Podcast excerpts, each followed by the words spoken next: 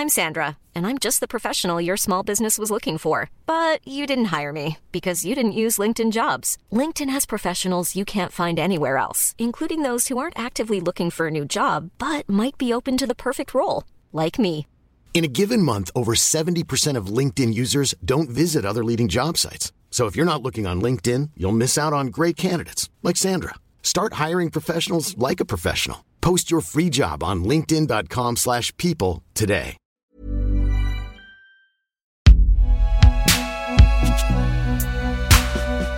Imaginé par Binge Audio. Salut, c'est Thomas Rozek.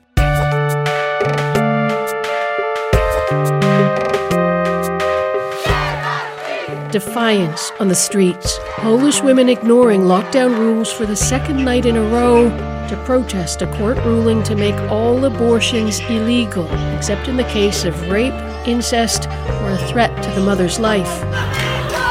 It is another chapter in what critics call a disturbing slide towards authoritarianism in Poland.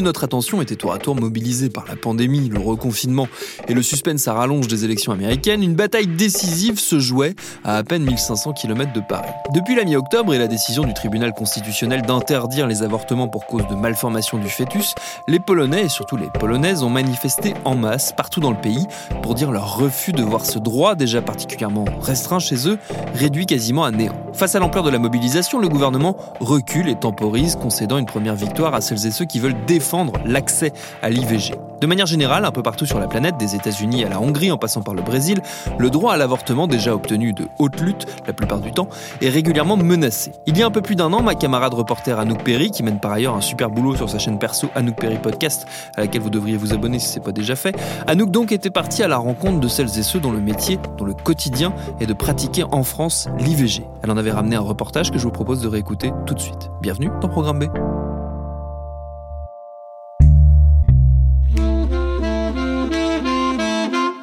Qu'est-ce qui vous plaît le plus dans votre métier? L'extraordinaire accompagnement dans la vie de chacune. Bah, les gens, en fait, j'aime bien le- les gens, j'aime bien le relationnel. Je pense que si j'aimais pas les gens, je, peux- je pense que je ferais pas ce, enfin, je travaillerais pas ce- sur ce poste-là. J'ai l'impression de, de rendre un service à, à la population. Et voilà ce qui est gratifiant pour moi. C'est très valorisant, hein, les, gens sont, les, patientes sont souvent très reconnaissantes et, et l'expriment, disent ah vous avez été super. Mais pour des choses qui devraient relever du, du minimum quand on est soignant, à savoir ne pas avoir été jugé, avoir reçu des informations euh, complètes et exhaustives et claires et adaptées à la situation.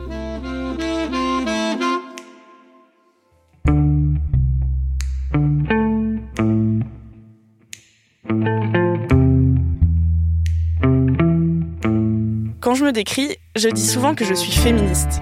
Je mets derrière ce mot pas mal de mes valeurs et idéaux. Je suis persuadée par exemple que la contraception doit être accessible et que l'IVG doit être possible en cas de grossesse non désirée. Pourtant, derrière cette certitude se planque un malaise que j'ai du mal à avouer. Je suis pour le droit à l'avortement, mais quand je pense à ceux qui le pratiquent au quotidien, je me dis que ça a l'air d'être un travail ingrat, que perso, je me sentirais pas de faire ça. Alors pour mieux comprendre la vie et les motivations des personnes qui travaillent autour de cette pratique, j'ai demandé à une amie gynéco si elle connaissait des soignants concernés. C'est comme ça que j'ai rencontré Colette. La première fois que j'ai pratiqué moi-même une IVG, j'étais super contente parce que j'en avais envie euh, depuis des mois. J'avais fait une formation et je pensais ne pas pouvoir euh, avoir l'occasion de l'exercer avant, avant plusieurs années. Et puis, à la faveur d'un d'un heureux hasard, j'ai remplacé une collègue qui était absente et j'étais juste super contente parce que j'avais envie de les faire. Colette est sage-femme et travaille à temps partiel dans un centre de planification. Souvent, les gens sont surpris qu'en tant que sage-femme, déjà on fasse des IVG, avec cette idée que, bah oui, mais quand même, les sages-femmes, c'est, c'est la vie, c'est les bébés, c'est, oui, mais en fait, c'est ridicule. Enfin, être sage-femme, c'est s'occuper des femmes, et donc, dans les femmes, des fois, il y a des grossesses, des fois, il y en a pas, et quand il y a des grossesses, des fois, elles sont bienvenues, des fois, elles sont pas bienvenues. Dans tous les cas, c'est les mêmes personnes qu'on a en face, et on est là pour s'occuper d'elles. C'est ça, mon boulot de sage-femme. Et souvent, les gens voient une, euh, quelque chose de contradictoire dans le fait de faire euh, certains jours des accouchements et d'autres jours des avortements. C'est quelque chose dans la tête de tout le monde qui a l'air d'être pas simple, alors que moi, ça me paraît d'une évidence totale, mais je sens bien que c'est pas partagé comme sentiment souvent. Toi, ton rôle dans tout ça, c'est de prescrire ou c'est euh, de... Tu peux opérer? Je ne peux pas opérer. En tant que sage-femme pour l'instant. C'est une demande d'une partie de la profession depuis longtemps d'avoir accès non seulement aux IVG médicamenteuses, et ça a déjà mis très longtemps puisqu'on devait l'obtenir en 2009, et le temps, voilà, ça a été plusieurs fois, la loi a été retoquée, mais on a fini par l'obtenir en 2016. Les IVG instrumentales, pour l'instant, légalement, on ne peut pas. Euh, moi, je n'attends que ça parce que j'aimerais beaucoup pouvoir suivre mes patients en patientes du jusqu'au bout. Donc, je n'opère pas, mais je fais la consultation médicale avant et après l'IVG, c'est-à-dire euh, bah, faire une anamnèse donc faire une, une, idée de l'état de santé général euh, pour savoir s'il n'y a pas de contre-indication ou de précautions particulières avec certaines parties euh, de la méthode. Et puis, je vais expliquer comment ça va se passer, euh, tous les détails pour bah, que ce soit le moins angoissant possible, pour savoir ce qui va arriver, qu'est-ce qui va être normal, pas normal, dans quel cas ça peut être une complication, il faut venir aux urgences. On peut parler de, de, de, de, tout ce dont la personne a envie. Hein. Donc, euh, des fois, c'est très simple et il n'y a, pas de, a pas de blabla particulièrement. Et d'autres fois, bah, c'est dans une situation qui est compliquée. Ça peut être une situation de couple, ça peut être une situation familiale, ça peut faire, euh, faire référence à des violences antérieures ou des violences encore vécues. Donc, c'est un peu une, voilà, un travail global. Quoi. C'est marrant parce que c'est quelque chose qui, revient souvent quand je dis que je bosse en centre de, planification familiale et que je fais des IVG. La réaction de beaucoup de gens, c'est de dire Ah oui, ces petites jeunes, c'est terrible. En fait, les gens sont pas si jeunes que ça dans les centres de planning. Enfin, il y a des femmes de tous âges et la moyenne d'âge, elle est plutôt autour, elle est entre 25 et 30 ans. Donc, j'ai des jeunes, voire des très jeunes, des mineurs parfois, comme j'ai euh, des patientes qui ont 40 ans, 45 ans et qui pensaient qu'elles étaient plus concernées, puis finalement, bah, ça peut arriver. Enfin, c'est exactement ça qui, qui est intéressant dans l'IVG, c'est que ça concerne tout le monde. Et quelles sont les raisons évoquées euh, dans les cas de, personnes un peu plus âgées? Eh ben, Je leur demande pas, en fait.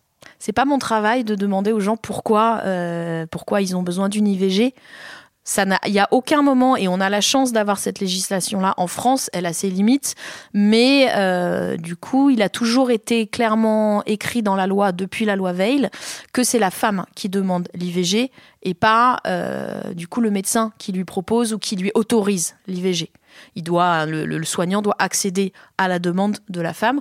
Donc des fois, spontanément, les gens ont envie de parler de pourquoi ils sont retrouvés là, pourquoi c'est compliqué, ou au contraire, pourquoi c'est une évidence totale qu'il est hors de question de garder cette grossesse.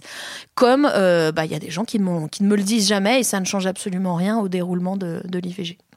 Et puis, euh, je trouve aussi que c'est l'occasion de se rendre compte à quel point le suivi gynéco c'est souvent compliqué, à quel point il y a des y a, plein de femmes qui osent plus aller consulter parce que ça s'est trop mal passé trop souvent, parce qu'elles ont été jugées sur leur choix de vie, sur leur choix contraceptif, sur leur sexualité, sur leur corps. Et là, elles viennent pour l'IVG parce qu'elles n'ont pas le choix, mais en s'attendant à être encore jugées sur, euh, sur toutes ces problématiques-là. Donc heureusement, j'espère ne pas reproduire ça et je, je, je, je, crois y parvenir la plupart du temps quand même, ce qui est normal. Mais, mais ça, dit, ça dit beaucoup à quel point c'est compliqué le suivi gynécologique. C'est présenté comme c'est évident, tout le monde devrait y aller régulièrement, alors qu'en fait c'est difficile de trouver quelqu'un qui avec qui ça se passe bien, qui respecte euh, nos choix, qui donne les bonnes informations. Je constate aussi qu'il y a beaucoup de grossesses, on a tendance... Alors déjà, il y a beaucoup d'ignorance, y compris chez les soignants, sur les taux réels d'efficacité des, différentes contraceptions. Pour mémoire, l'efficacité de la pilule, c'est 92%. C'est les chiffres de l'Organisation mondiale de la santé. Ça veut dire que sur 100 femmes qui l'utilisent, il y en a 8 qui vont tomber enceintes chaque année.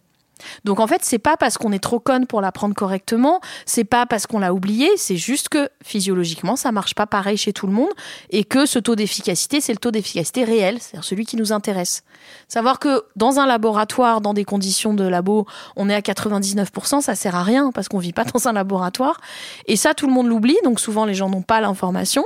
Donc en plus se culpabilisent en disant c'est ma faute. En gros, une grossesse non désirée, euh, il y a vraiment, enfin la grande majorité du temps, c'est un accident accident. Quand bien même c'est pas un accident, c'est pas grave pour autant, mais il y a beaucoup de culpabilité autour de l'idée qu'on aurait dû se protéger mieux, on aurait dû. Bah non, en fait, les moyens actuels disponibles pour la contraception, ils sont pas, ils sont pas tous aussi efficaces qu'on le voudrait, et ceux qui sont efficaces ne conviennent pas à tout le monde forcément pour des raisons de tolérance des effets secondaires, pour des raisons de facilité d'accès ou autres. Donc euh, c'est souvent l'occasion quand même de, ouais, de se rendre compte que c'est que c'est souvent en fait faute d'une bonne information en amont que d'abord qu'on a eu qu'on a eu cette grossesse non désirée et qu'en plus on s'en est senti coupable alors que c'est juste un accident. Comment tu te sens perçue vis-à-vis de tes collègues? Je suis la sage-femme qui fait des IVG ou à la fois c'est une position qui est compliquée et que j'aime pas du tout parce que c'est bien là où on voit que l'IVG elle, continue à être vue comme un soin quand même un peu à part ou d'exception. À la fois on est très content que je les fasse dans le sens où on me dit ah c'est super ce que tu fais au planning familial, vraiment c'est génial. Et en même temps personne veut le faire à ma place. Personne n'envisage de me remplacer quand je suis malade ou quand je suis en vacances. Euh, voilà, il y a sur les sur les neuf années que j'ai passées à faire des IVG, à deux ou trois reprises, j'ai dû m'arrêter parce que ça arrive dans la vie d'être malade. Il n'y a pas eu d'IVG pendant les 15 jours où j'étais arrêtée. Et après, on vient me dire oui, mais tu t'investis beaucoup quand même. Pourquoi t'es toujours énervé euh, que du coup, soi-disant, les femmes, elles ont des violences? T'exagères un petit peu quand même. Et tu vois, tout le monde trouve que c'est important l'IVG, donc arrête d'être en colère tout le temps. Oui, mais enfin en même temps, vous me reprochez de trop m'investir sur quelque chose que personne d'autre ne fait si moi je ne le fais pas. Et c'est très hypocrite comme positionnement.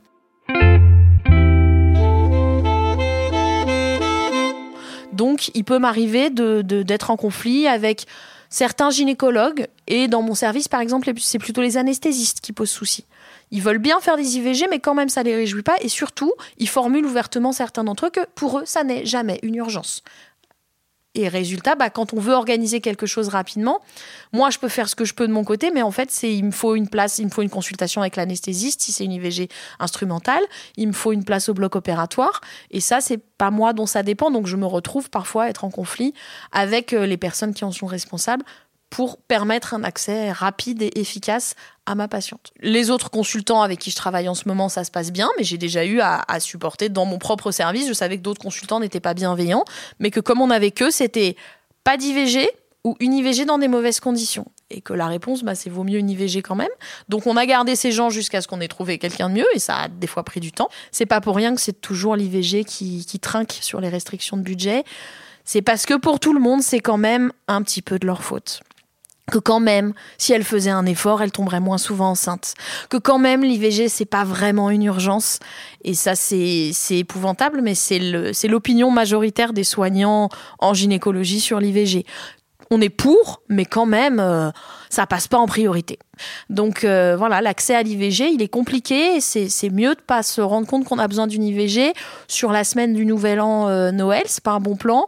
Au mois de juillet-août, c'est pas un bon plan non plus. Alors il y a des choses qui, sont mises en place, euh, mais qui sont des palliatifs de, de qualité variable. Mais enfin, on fait pas ça pour d'autres euh, pour d'autres soins. Quand on voit qu'on a un risque de grossesse à peu près de 15 à 45 ans, ça fait 30 ans dans sa vie, bah, si on s'en tire avec seulement une seule grossesse non désirée, c'est déjà qu'on a fait une sacrée performance en fait. Le risque de grossesse, il est quand même pas négligeable. À partir du moment où on a un utérus et des ovaires, on a un risque de tomber enceinte.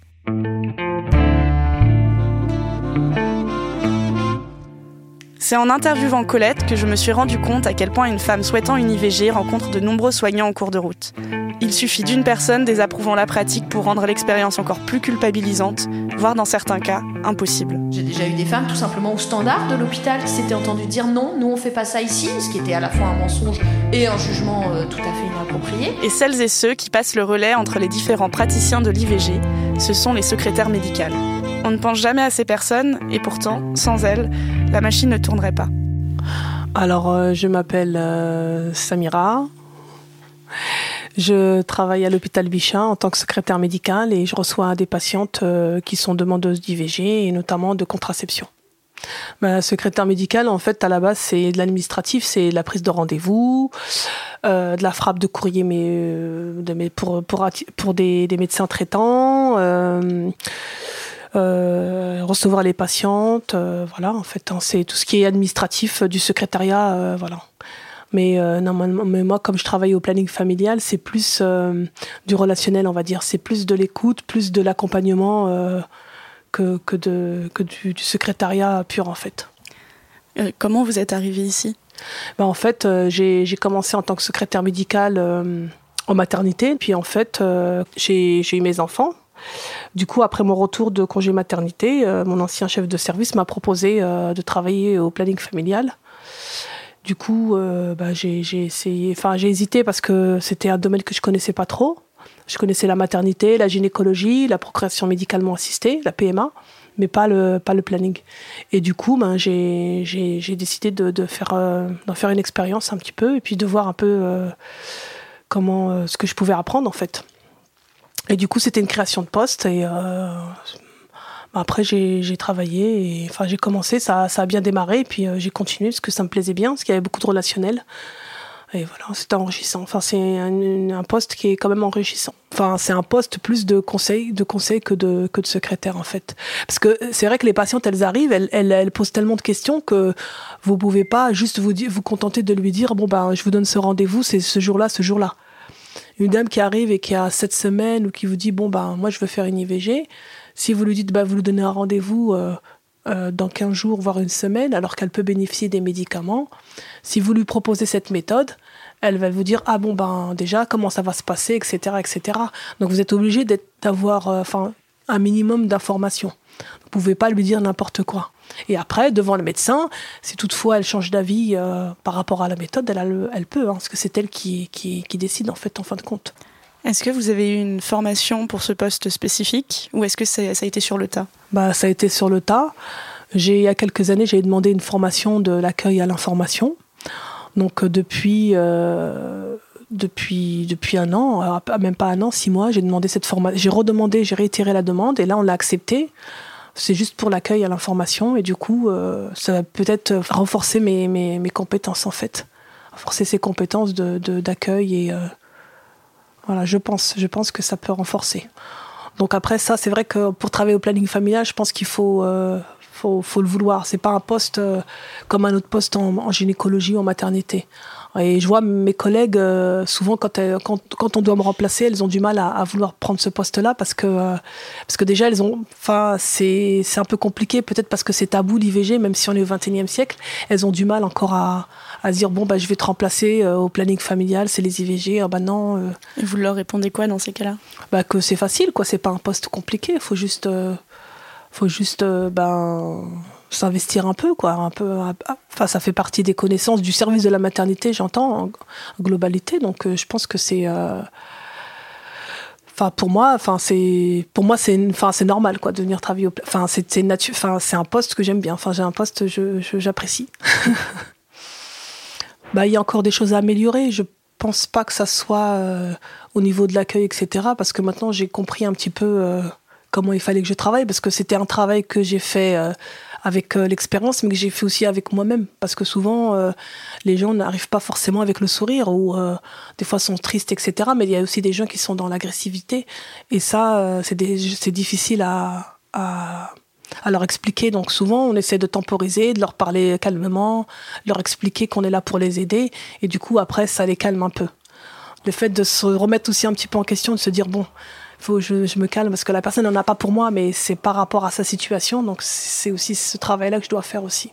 Et du coup, comme c'est des situations qui sont toujours différentes, on essaie de, de, de, de les accompagner au mieux, en fait. Comment vous en parlez à votre entourage? Pas trop, j'essaie de pas trop en parler parce que bon, j'ai pas trop envie de, de, de, leur. Enfin, j'en parle pas trop à, mes, à mon entourage. Pour eux, c'est normal, enfin, ça fait, c'est mon, mon choix en fait.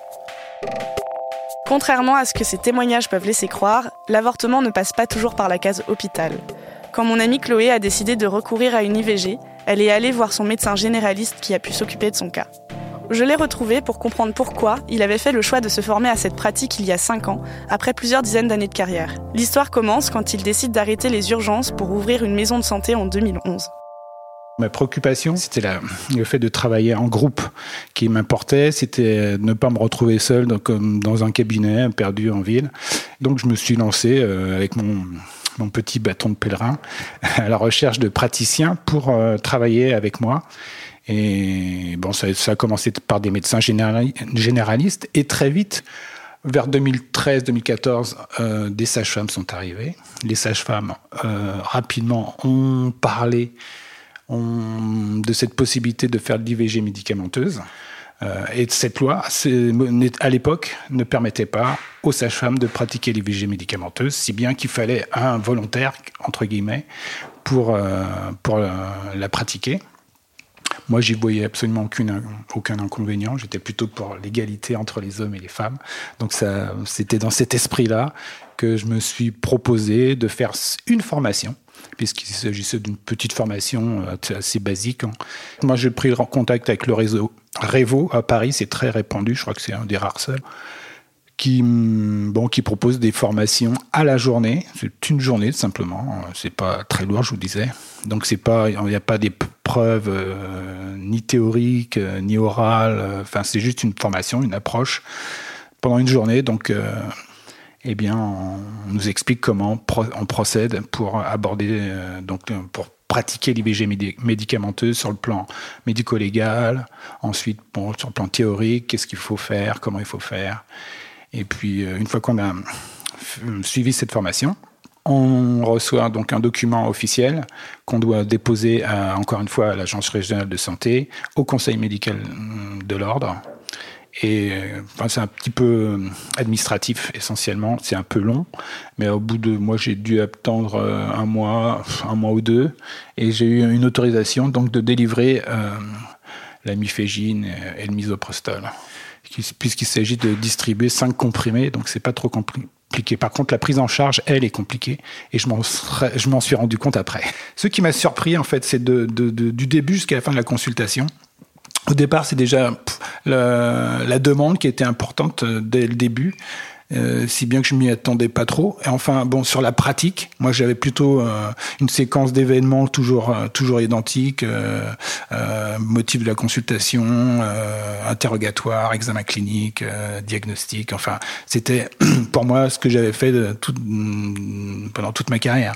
Et là, il s'est avéré que les, des jeunes femmes, souvent des jeunes, disons 18-25 ans, 25 ans à peu près, euh, venaient.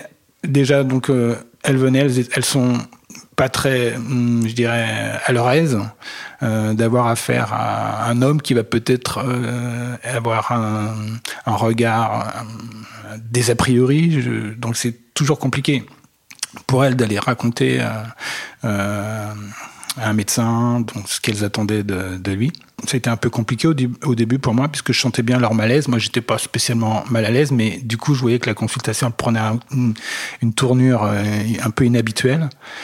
Et ensuite, c'est l'apprentissage de la consultation, qui n'est pas aussi simple qu'on peut l'imaginer, puisque c'est pas, enfin, on n'est pas des robots, donc euh, des fois il y a des, euh, les explications sont entrecoupées de crises de larmes, euh, des, des, problèmes de toute nature. Bon, me, elles me parlent de leurs soucis par rapport à des problèmes économiques, des problèmes familiaux.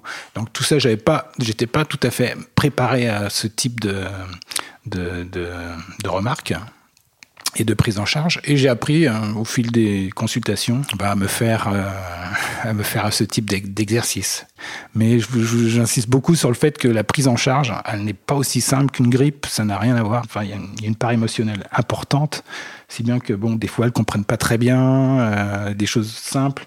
elles passent à côté, elles se souviennent plus de ce que je dis, donc je laisse souvent mon numéro de téléphone au cabinet pour que, ou bien ma boîte mail, de manière à ce qu'elle puisse euh, joindre quelqu'un, en tout cas en cas de problème. Elles s'en veulent beaucoup, elles se sentent coupables, et ça, il faut absolument que je leur convainque, que j'essaye de les convaincre du contraire, quoi.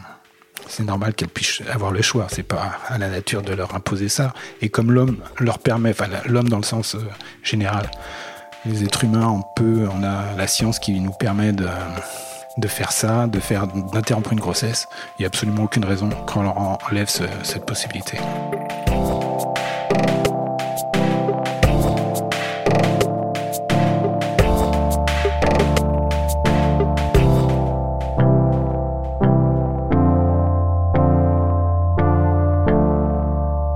Difficile de parler de comment les soignants vivent l'IVG sans laisser la parole à un ou une gynécologue. Danielle Gaudry est l'une d'entre elles et me raconte ses débuts, il y a plus de 40 ans, au sein du planning familial. Alors, dans ma prime jeunesse, depuis mes 14 ans, je souhaitais devenir médecin. Et puis, arrivé en fin d'études de médecine générale, dans les années 70, 71, 72, j'ai été bah, emportée par euh, euh, les mouvements euh, de contestation Hein, puisque j'ai participé à 1968 et puis j'ai continué. Et donc, à partir des années 70, effectivement, il y avait euh, tout le courant euh, mouvement de libération des femmes qui m'a euh, questionné, même si j'étais politisée avant, et qui m'a fait prendre une voie beaucoup plus féministe. Et c'est en partie pour ça que j'ai choisi d'être gynécologue obstétricienne. Je me souviens très bien euh, de euh, comment j'ai appris à faire des aspirations. Les médecins nous apprenaient à faire des aspirations selon la méthode Karman, c'est-à-dire sans anesthésie du tout. Hein. Euh, les, les aspirations sans anesthésie Absolument. Nous faisions des aspirations sans anesthésie avec un accompagnement euh, important de chaque femme et qui permettait que ces femmes arrivaient à se relaxer et à ne pas avoir trop mal au moment de euh, la fin de l'aspiration. Vous êtes sûre qu'elles n'avaient pas mal? Si, elles avaient, elles avaient mal. Elles avaient le choix entre, euh, j'allais dire, le faire dans de bonnes conditions ou bien effectivement, aller dans, dans des circuits où on leur demandait beaucoup d'argent, où ça marchait pas toujours, ou alors que le, le MLAC, c'était gratuit pour les femmes, hein, c'était un acte militant. Le MLAC, c'est le Mouvement pour la liberté de l'avortement et de la contraception, une association créée en 1973 dans le but de légaliser l'interruption volontaire de grossesse en France. Et oui, elles avaient effectivement une, des contractions. Je veux dire, mais actuellement, euh, euh, les femmes qui font des fausses couches euh, spontanées ou bien qui font l'IVG par médicament ont des contractions aussi. Hein, donc c'est pas, c'était pas, c'était pas pire, c'était comme ce, dont je viens de parler. Et donc, nous participions aux consultations de contraception et nous faisions même, avant la loi de 1975, des IVG par aspiration. C'est-à-dire quand c'était encore illégal? Tout à fait, c'était encore illégal et euh, nous participions donc aux pressions et euh, aux rapports de force qui faisaient que cette loi a été votée en 1975. Pour les femmes, c'était un grand soulagement. Elles exprimaient que euh, revoir du sang, c'était une impression de liberté. Pour les et militantes que nous étions, euh, c'était vraiment euh, obtenir gain de cause pour que euh, des situations dangereuses pour les femmes, sordides, qui se retrouvaient en, danger, s'arrêtent. Aujourd'hui, est-ce que vous réussissez toujours, quand vous avez une patiente qui arrive et qui souhaite une IVG, à l'accueillir avec la même empathie, la même envie de l'aider qu'il y a 40 ans? Et si oui, comment vous faites ça J'allais vous dire, depuis le début de ma carrière, j'ai la, j'ai l'impression d'avoir euh, la même euh, liberté d'écoute pour euh, chaque femme, quelle que soit sa demande. Je suis là pour entendre leurs questions, leurs besoins. Je suis là pour les orienter si je ne sais pas faire, parce que je ne peux pas dire que je, je sais tout faire. je ne suis pas là parce que j'ai euh, des convictions personnelles euh, à appliquer à tout le monde. Moi, si on me retire la relation humaine, euh, la médecine ne m'intéresse pas.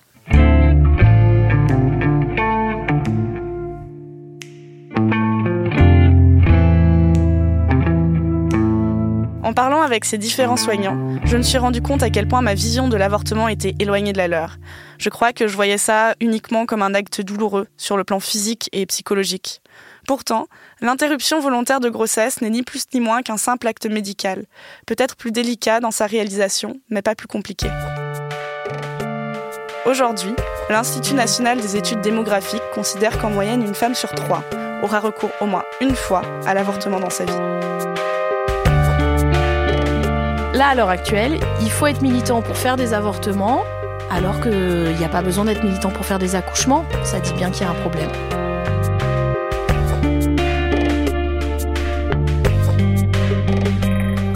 Merci à Anouk Perry pour ce reportage réalisé par Quentin Bresson pour Programme B qui, comme vous le savez, est un podcast de Binge Audio auquel on vous invite fortement à vous abonner si vous ne voulez manquer aucune de nos aventures. Pour nous parler, le mieux c'est encore Facebook et Twitter. Et à lundi pour un nouvel épisode.